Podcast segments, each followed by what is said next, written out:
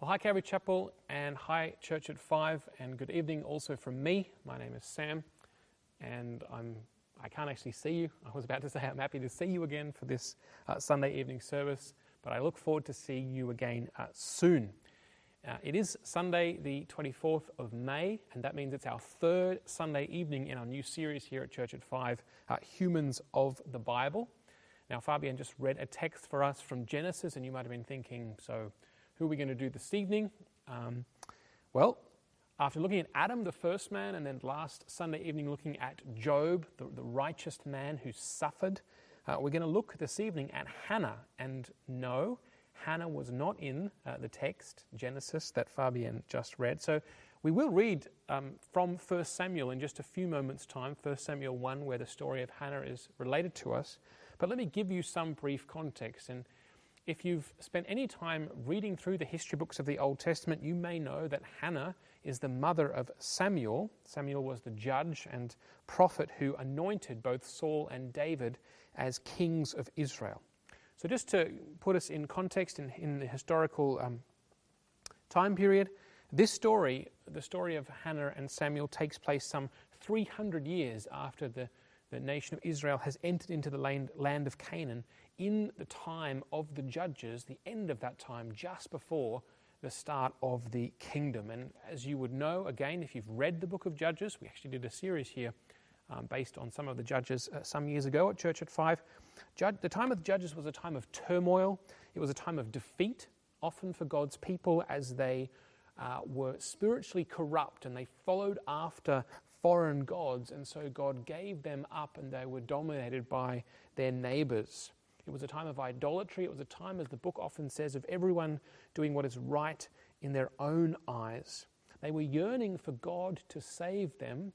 They were yearning for a new beginning and a new future. So that's the time, that's kind of the, the atmosphere in Israel at the time our, our story takes place. So I'm going to read to you now from 1 Samuel chapter 1, verses 1 through chapter 2, verse 11. I, I really want, this is a, a slightly longer text. It's going to take us about four minutes to read through it. But I want you to hear it as it is uh, the very word of the living God.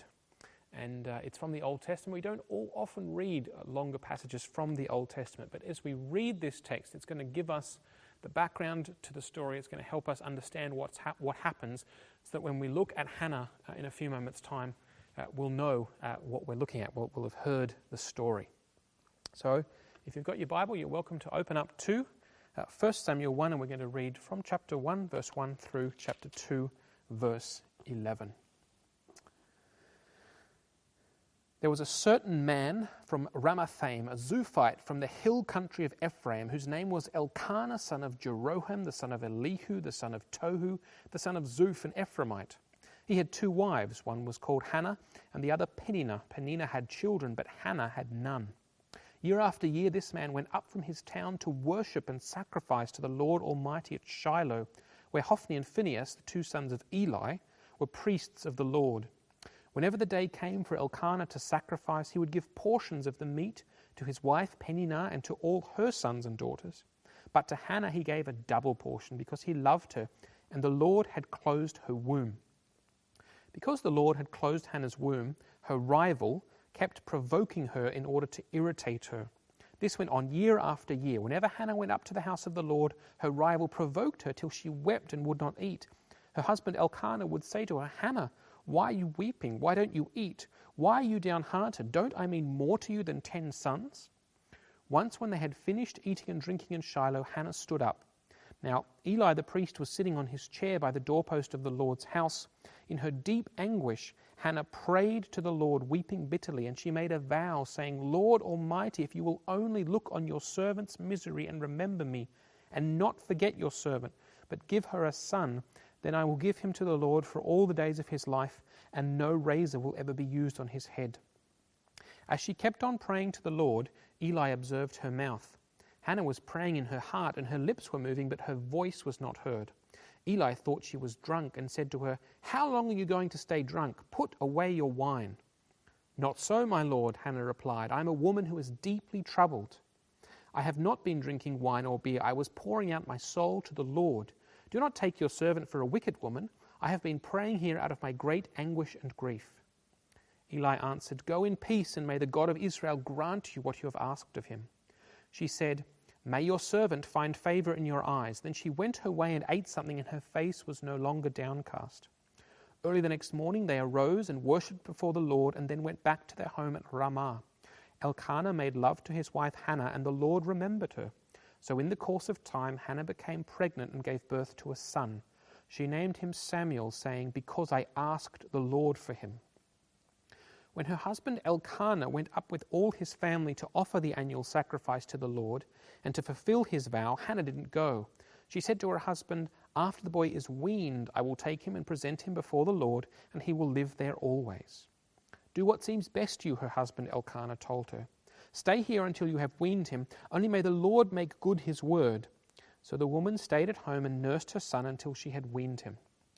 After he was weaned, she took the boy with her, young as he was, along with a three year old bull, an ephah of flour, and a skin of wine, and brought him to the house of the Lord at Shiloh. When the bull had been sacrificed, they brought the boy to Eli, and she said to him, Pardon me, my lord. As surely as you live, I am the woman who stood here beside you praying to the Lord. I prayed for this child, and the Lord has granted me what I asked of him. So now I will give him to the Lord, for his whole life he will be given over to the Lord. And he worshipped the Lord there.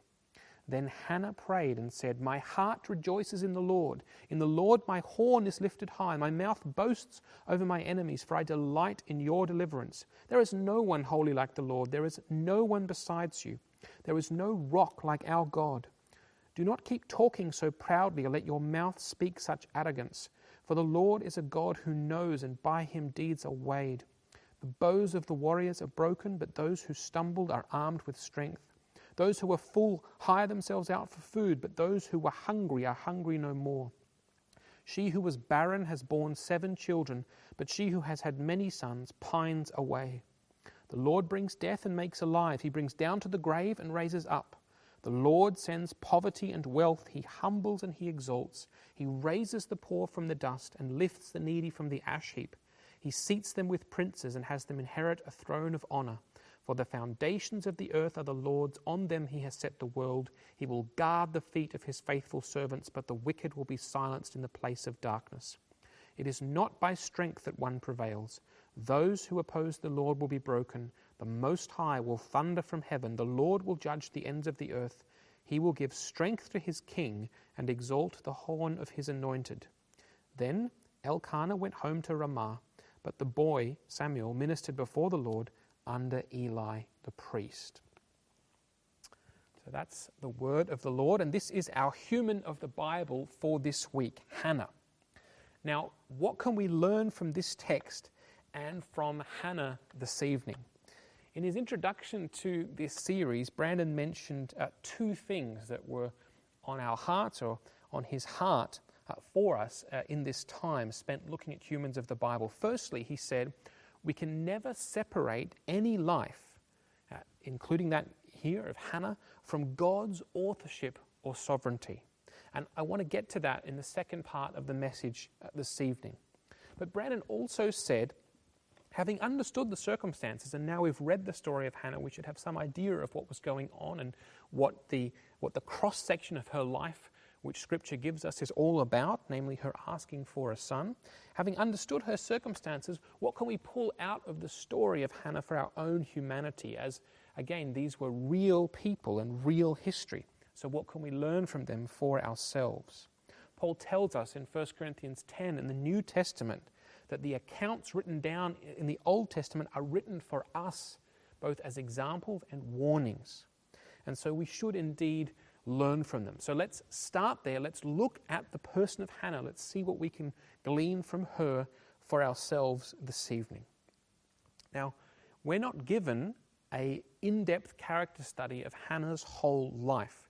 In fact, after the text we just read, Hannah is not really mentioned again. She's only mentioned briefly in that every year as Samuel grows up at Shiloh, she brings him new clothes when she goes to visit at the annual sacrifice. We're told that she has other sons and da- daughters, but we're not told much else about her life. So we've been given a cross section of her life. with respect to this one situation, namely that she was barren and she prayed to the Lord and asked for a son, and he granted her her prayer. Samuel was born and she dedicated him to the Lord. But as it turns out, this one episode in Hannah's life would be of national significance for all of Israel, all of God's people, and indeed for all salvation history. Now, the name Hannah means grace or gracious. And we see here from this cross section of her life how she dealt with this situation that she is indeed a woman of grace and graciousness. Hannah, if you think about it, is in a difficult situation. She is married, but without children, while her husband's other wife has children. Now, certainly in that culture, that was a very difficult situation to be in because to be without child, to be barren, as the, the Bible calls it, was an, a matter of great misery, as Hannah prayed in her prayer, and shame. So it wasn't that just that she was married to her husband and they had been unable to conceive children. Her husband had a second wife, and her, the second wife of, of her husband was not barren, but indeed had children. So that would have been a very difficult situation for Hannah to be in. But not only that, she was not on good terms with this second wife. The text calls her, this other wife, Peninnah, her rival. And it says that Peninnah would provoke Hannah in order to irritate and upset her, so much so, or to the point where Hannah would weep and refuse to eat anything at the annual sacrifice, where the what, what's happening here is that at the annual sacrifice, uh, the families would come up to the tabernacle and using money that they had set aside, they would buy the best food and wine they could and celebrate a feast before the Lord in order to thank Him for His bounty, to worship Him. And at, at this special time of worship, that Peninnah is actually insulting and provoking Hannah. And as the portions of this fine food are doled out to all the sons and daughters that Peninnah uh, has, has given birth to, Hannah, yes, she receives a double portion from her husband, but she has no sons or daughters of her own. So Hannah was in a situation of strife and division in her home, and she knew she knew that the issue of not being able to conceive lay with her because her husband had had children by Peninnah. And you might be thinking, what, what's this with uh, more than one wife? We know that God's plan for marriage, uh, which is given to us in Genesis at the beginning, when He created Adam and Eve, is that one woman and one man come together for life in the covenant of marriage. But during, certainly, time, during this time in the Old Testament, the, the law of God tolerated polygamy, that is, that men would have more than one wife. Although, and as we see here in this story too, almost every account of polygamy we read about in the Old Testament shows us that it is not ideal, that it causes strife, it causes division, and it destroys families. There's no positive descriptions of polygamy in the Old Testament, just as a side note. So, Hannah was in a situation of strife, but she, and she knew that the issue of not being able to have children, that was her issue, that was something with her because her husband had children by his other wife. And so, in spite of this great difficulty that she was, that she was in, in her time and her culture, we observe that she lives up to her name. She is gracious. She doesn't respond in anger or bitterness to either Peninnah or her husband Elkanah, which is different to how Sarah, Abraham's wife of old, had responded. Sarah responded both in bitterness and anger towards her husband Abraham and towards her maidservant Hagar. Hannah doesn't respond that way. She doesn't create to or, or add to the strife in the family. Yes, she's upset because she is human after all. This is humans of the Bible. But what she does with her grief uh, and her misery is that she takes it to the Lord in prayer. She takes it to the Lord in prayer. And this is a reflection of her deep faith and trust in the Lord. She doesn't make a big thing of this. She, she does it quietly, privately. She doesn't tell her family or Peninnah or Elkanah, I'm going to go and pray for this. She just gets up quietly after the meal and heads to the tabernacle and prays to the Lord. In fact, she doesn't even pray out loud. She understands that it is only the Lord God who is able to do for her what he did in history for Sarah when he granted Sarah a child, Isaac, in her old age, or Rebekah. Only the Lord God will be able to change her so that she is able to have children. Her faith is not even shaken at Eli, who was the priest at that time, the, the spiritual leader of Israel, though he wasn't a faithful or good spiritual leader, yet he was the spiritual leader. He was the chief priest of the time. Her faith is not shaken at his misunderstanding of her prayer and insulting her by telling her that she's drunk with wine. Rather, as we read here, she leaves the tabernacle, she leaves the, the temple, you could say, refreshed and quietly confident in the Lord, confident with faith, confides. Her face was no longer downcast. And the Lord answers Hannah's prayer. And Hannah shows her faithfulness and dedication to the Lord. She doesn't now, now that she's received what her heart has desired, what her heart has longed for, she doesn't now renege on her vow, renege on her promise to the Lord, but she's prepared to give that which is most precious to her, her son, fully to the Lord.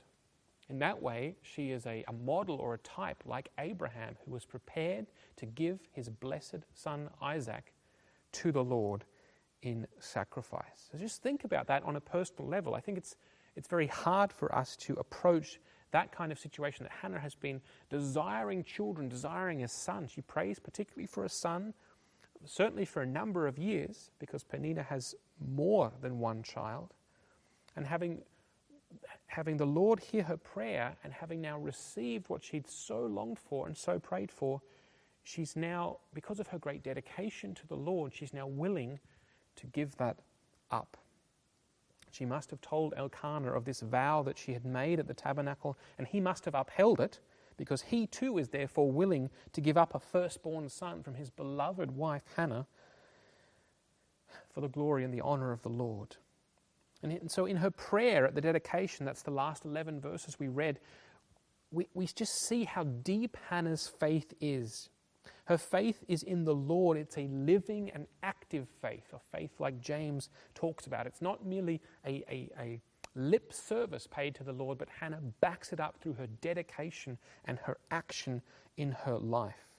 And not only is it a, a, a, a faith that is shown in this prayer that is living and active, it's not an individualistic faith centered on her own sense of fulfillment now as a, as a mother or even as a wife, but rather her prayer shows that she sees herself as part of God's people and she sees God's answer to prayer. Therefore, her vindication, her being proved right in some sense before her rival and, and in her family, as part of God's vindicating and, and saving all his people. So Hannah is a woman and therefore a human being, characterized by prayer, by faith, and by dedication to the Lord God.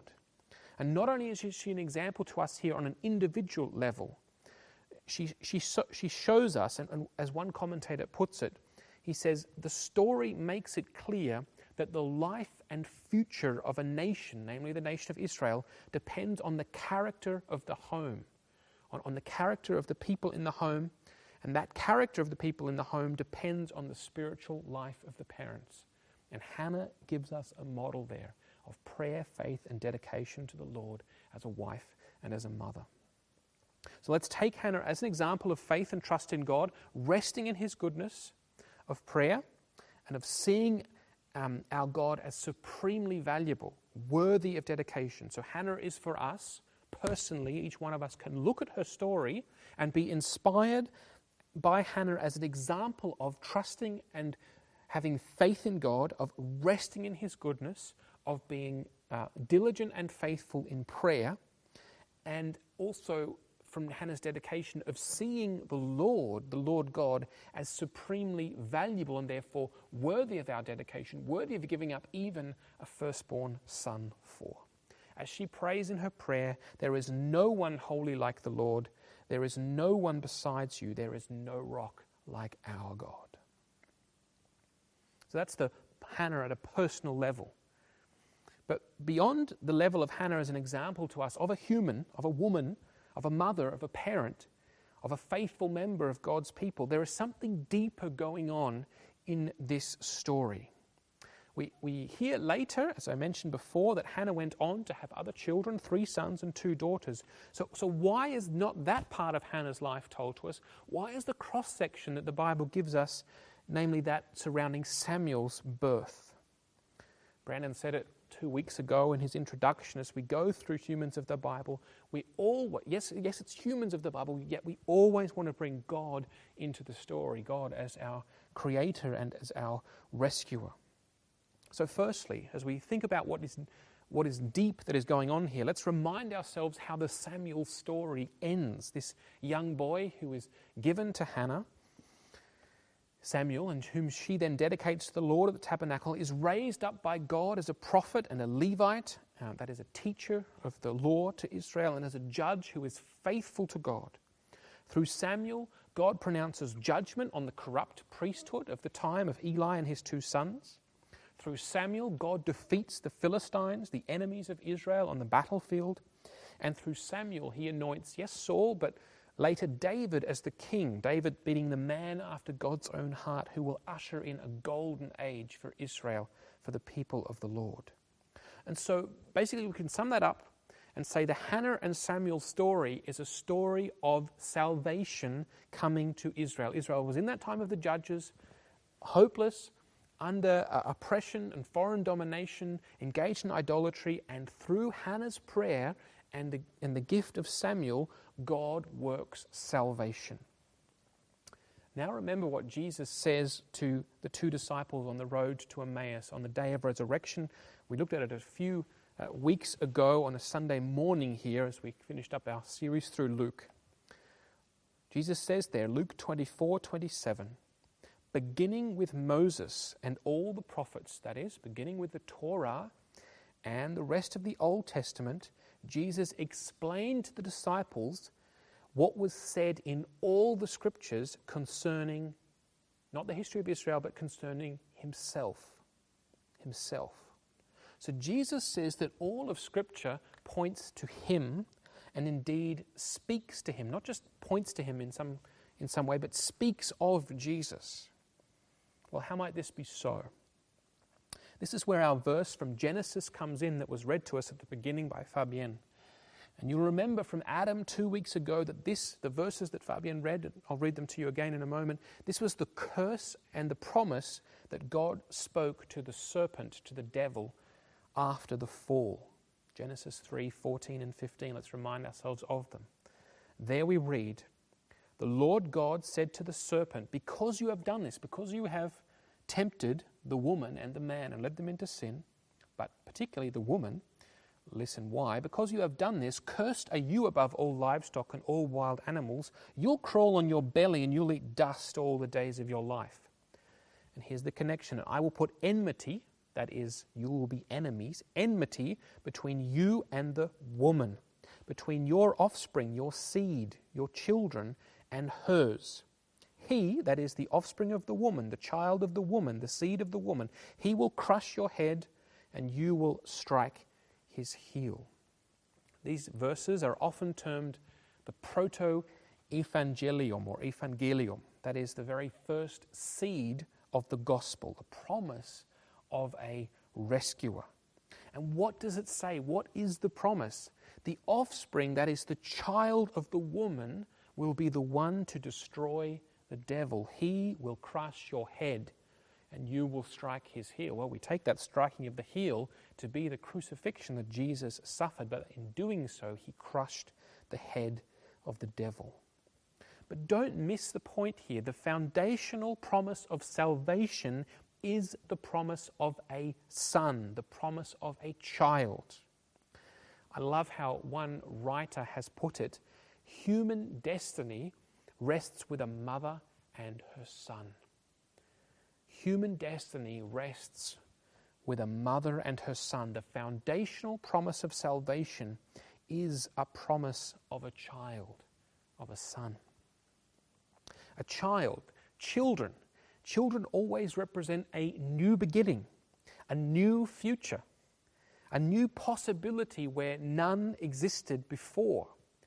And so this theme begins right at the beginning and it goes all the way through Scripture, all the way through the Bible, of God giving a child, symbolizing, yes, symbolizing salvation, but symbolizing a new beginning, a new future, and a new possibility where none existed. And this theme begins of God giving a child in often extraordinary circumstances. We think of uh, Moses being given to his parents, and they were unable to keep him, had to put him in a basket of reeds on the river Nile. But, but oftentimes, this theme is such that God gives a child or a son to a childless couple in order to signify his power and his salvation. So think of Abraham and Sarah when they were old, as Paul said, that they were as good as dead, and yet they were given Isaac in their old age. Isaac grows up and marries Rebekah, and it said that when he married Rebekah, Rebekah was barren, she was childless. And Isaac had to ask the Lord that he would open her womb, that she could conceive Esau and Jacob. Jacob then married Rachel, and it said also of Rachel that she was barren, and Jacob had to ask the Lord that he would be merciful. Not only that, Samson in the time of the judges was given to a couple, Manoah and his wife who could have no children. And then we get to this story. Samuel is given as a gift to Elkanah and Hannah, where Hannah is barren, where she is childless, she can have no children. And so on, all the way down through the scriptures, down to the New Testament. We think of the stories related to us at the beginning of Luke's Gospel. Elizabeth and Zechariah are in their old age and they are given the gift of a son, John the Baptist. Elizabeth had been barren all her life. She was past the age of childbearing, and yet the word of the Lord came to her husband Zechariah as he was serving in the temple. And in her old age and in her barrenness, she was given the gift of a son, John the Baptist, who would prepare the way for the Messiah, Jesus. And it's, this theme finds its fulfillment in the Virgin Mary, the Virgin Mary. That's an extraordinary circumstance in which to receive a child. Mary is the new Eve and she miraculously gives birth to a son, the Savior, Jesus Christ. I hope you see the theme here running through Scripture. We are supposed to pick up these echoes as we read the Bible, both to understand Jesus. As he said, the Scriptures speak of me, they point to me, but also to see God's faithfulness again and again in saving his people, indeed, in saving the world. Let me put it this way for you. Let me make this statement. Childbearing, giving birth to a child, is an event ordained by God to bring about the salvation of the world. And not just in an abstract way, but concretely, it is through childbearing that the Messiah, the Savior, the seed of the woman, the one who will crush the serpent's head, it's through a birth, a real birth, that the Savior will be born into this world. Being born of a mother, that's the threshold over which the Creator stepped into creation, into the incarnation, the enfleshment of God.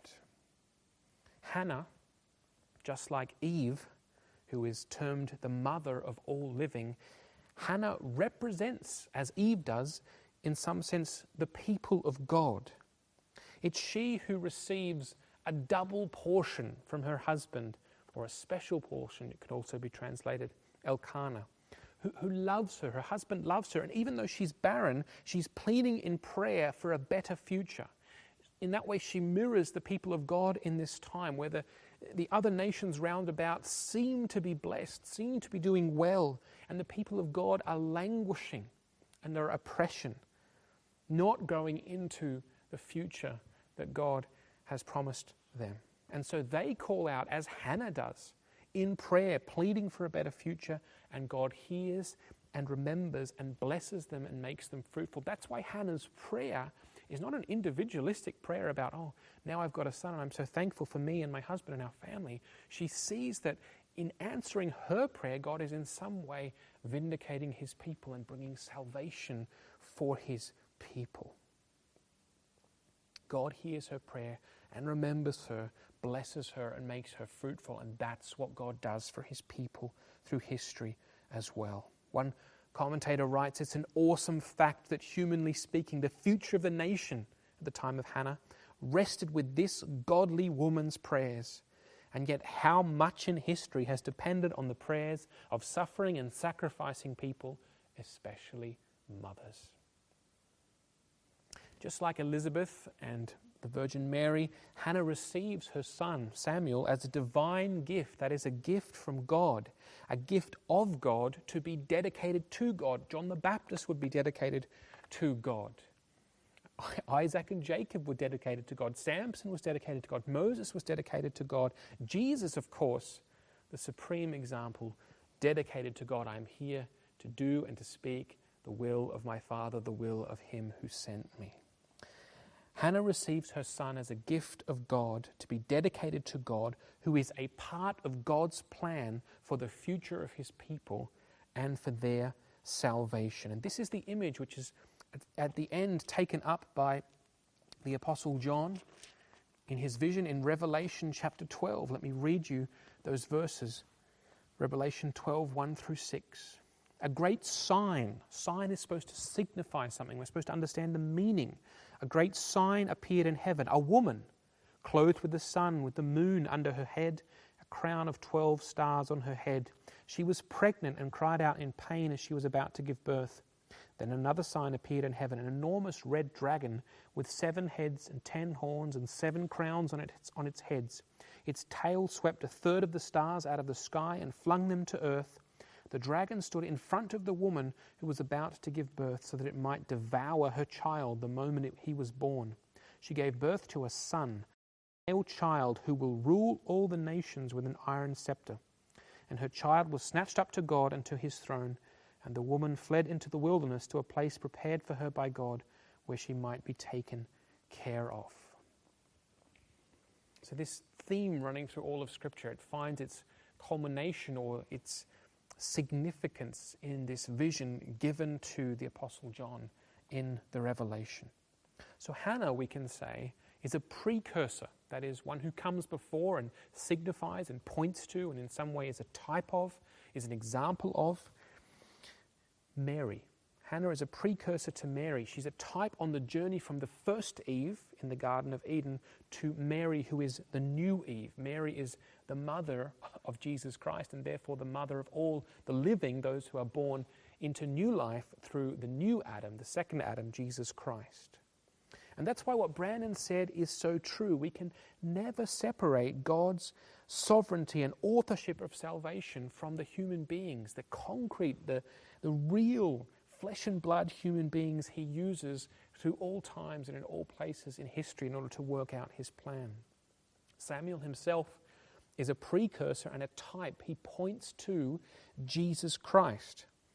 His name can not only mean heard of God from the Hebrew Shema, from hearing, but also Shem, meaning name, such that his name could be understood as his name is God.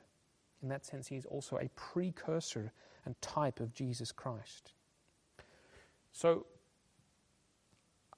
Hannah, like Elizabeth and Mary, the Virgin Mary, she experiences motherhood not as something tangential or marginal or, or arbitrary in her life, but rather as an affirmation of her alignment with the work and plan of God and a participation in the salvation of the people, of her people, indeed, in the salvation of the world. Let me say that again.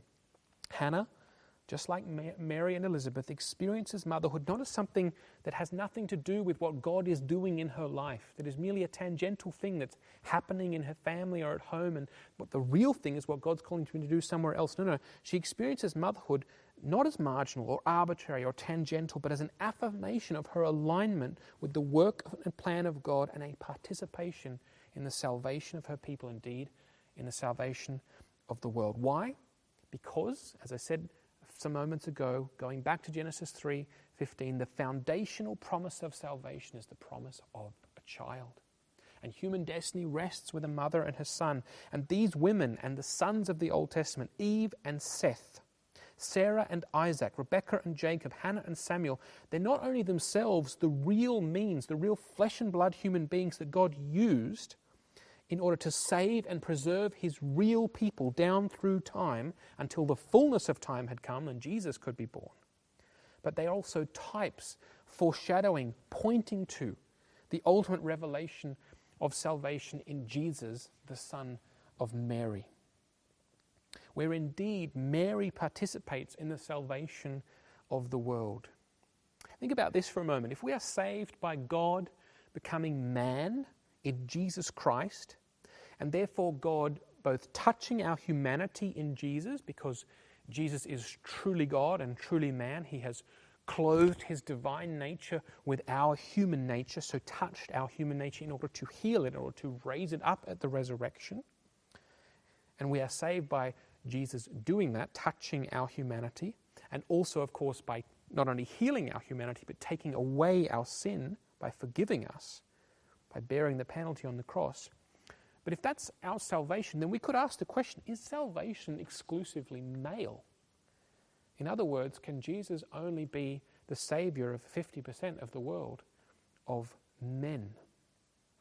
And it's interesting, the early church had given thought to this question. They were aware of this question that God, being born as a man, would ask the question is salvation then something which is exclusively male? What about women? And the early church looked at it this way they saw that there are, in fact, two human beings who are players in the incarnation. Yes, Jesus Christ, the incarnate Son of God, but the other human being involved in the incarnation is, of course, the Virgin Mary. Now, I'm not, in saying this, the early church wasn't saying, and I'm not saying that Mary is somehow the co redemptrix or co redemptor, as uh, some sections of the Roman Catholic Communion have emphasized, that in some way she is on an equal level with Jesus in actually um, effecting our redemption. That's not what I'm saying or what the early church said but rather in Mary we see the perfect human response to the coming of God. Luke 1:38 when the angel announces the birth of Jesus to Mary, she says, she responds, she, she gives the perfect human response to God. She says, I am the Lord's servant. Sound familiar? That's what Hannah said. I am the Lord's servant, Mary answered. May your word to me be fulfilled. And I see Hannah's response in a similar way. And, it's, and therefore, it's not that the nature of woman or women is somehow alien or unknown to Jesus or foreign to him. Because in the incarnation, in God becoming man, man or taking on flesh, taking on human nature, that the, the incarnation of God becoming our Savior in Jesus Christ happens through the fulfillment of the promise from the beginning, which was the promise of a child, the promise of a son, the promised act of childbearing, and a real birth that brings about our salvation.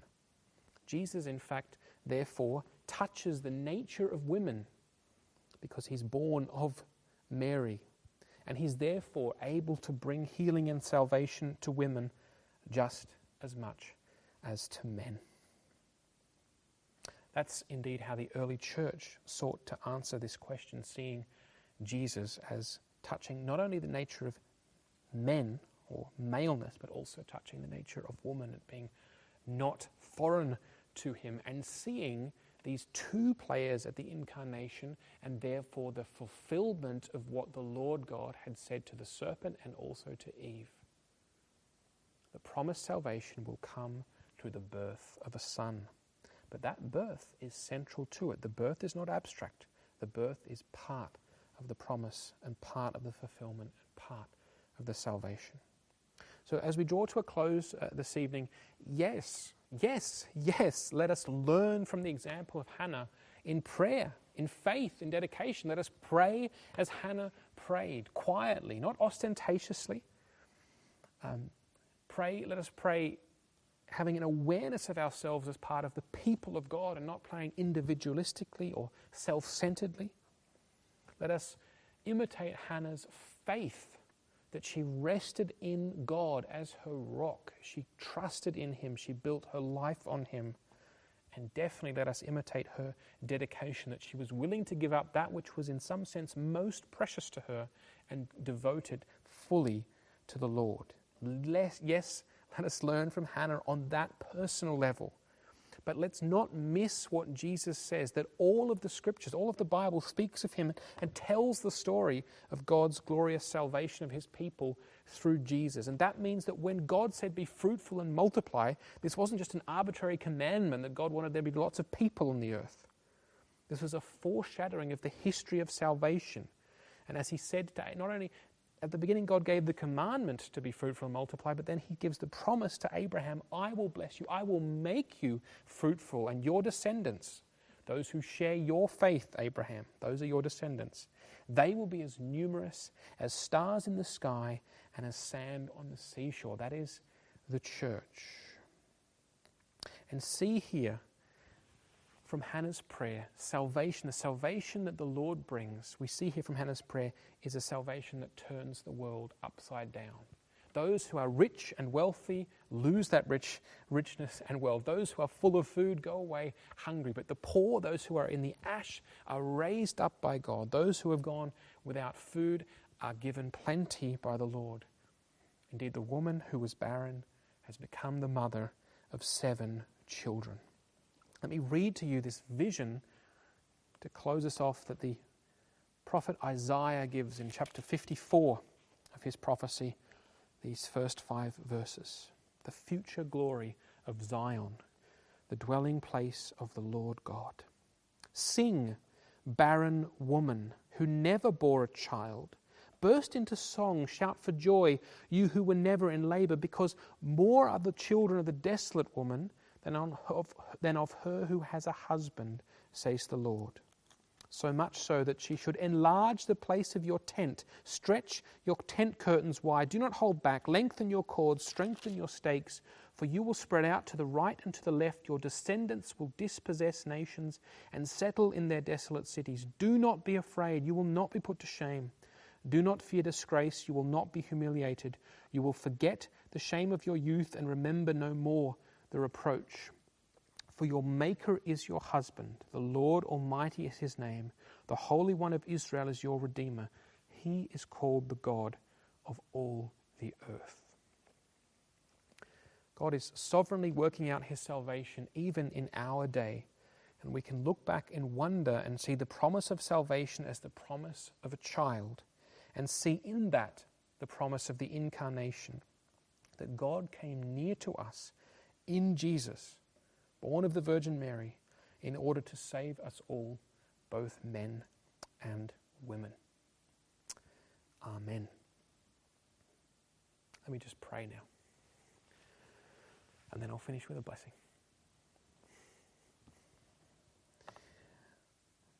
Lord, we thank you for your plan of salvation, that it is not abstract. It is not cosmic in that sense that it barely even touches our earth or our planet or our reality, but your plan of salvation works itself out in the very nitty gritty of human life.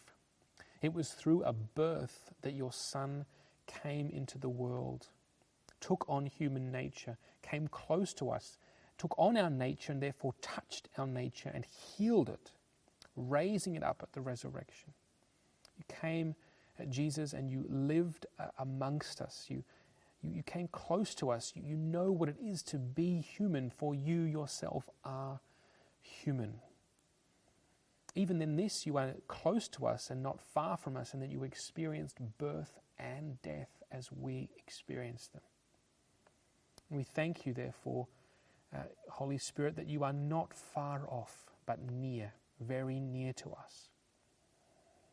We pray that this that your yes to your creation, your yes to us would be in Christ Jesus, would, would, would really seep down into us as we see, as we perhaps perceive for the very first time, this foundational promise that salvation would be through the birth of a child, that you would work in our world and in our humanity in order to save us. Give us eyes of faith to see where we can be at work today furthering your plan of salvation and building your kingdom in our humanity and in our world.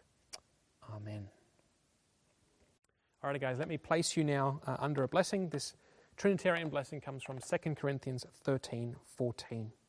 And I encourage you, if you can, um, even if you're maybe in a coffee shop, as we heard last week, uh, please stand to receive this blessing. May the grace of the Lord Jesus Christ and the love of God the Father and the fellowship of the Holy Spirit be with you all. Amen. Righty, just before I go, let me just encourage you to subscribe to our YouTube channel. Uh, that way, you'll be able, you'll be notified whenever a new Church at Five uh, sermon comes out, and indeed when the church updates come out that are keeping you up to date with uh, all the news as things are moving really fast at the moment. And I've got good news for you if you didn't see uh, the last update, and maybe you haven't known up to now. Uh, next week, or this coming week, we will be meeting together for the first in person Church at Five service since the middle of March. It's been that long. Uh, you will have to register for that service. There are uh, limited spots, obviously, with the measures that are still in place to prevent the spread of the coronavirus. So you'll be able to do that. The link will be live uh, on our website from tomorrow. That's ccfreiburg.de uh, from tomorrow. I'm not sure exactly uh, when it will go live, so check back a couple of times during the day and then register for the service. And I look forward to seeing you guys uh, for that service this week. And have a blessed Sunday, and we'll continue uh, next week as we go through Humans of the Bible. Be blessed.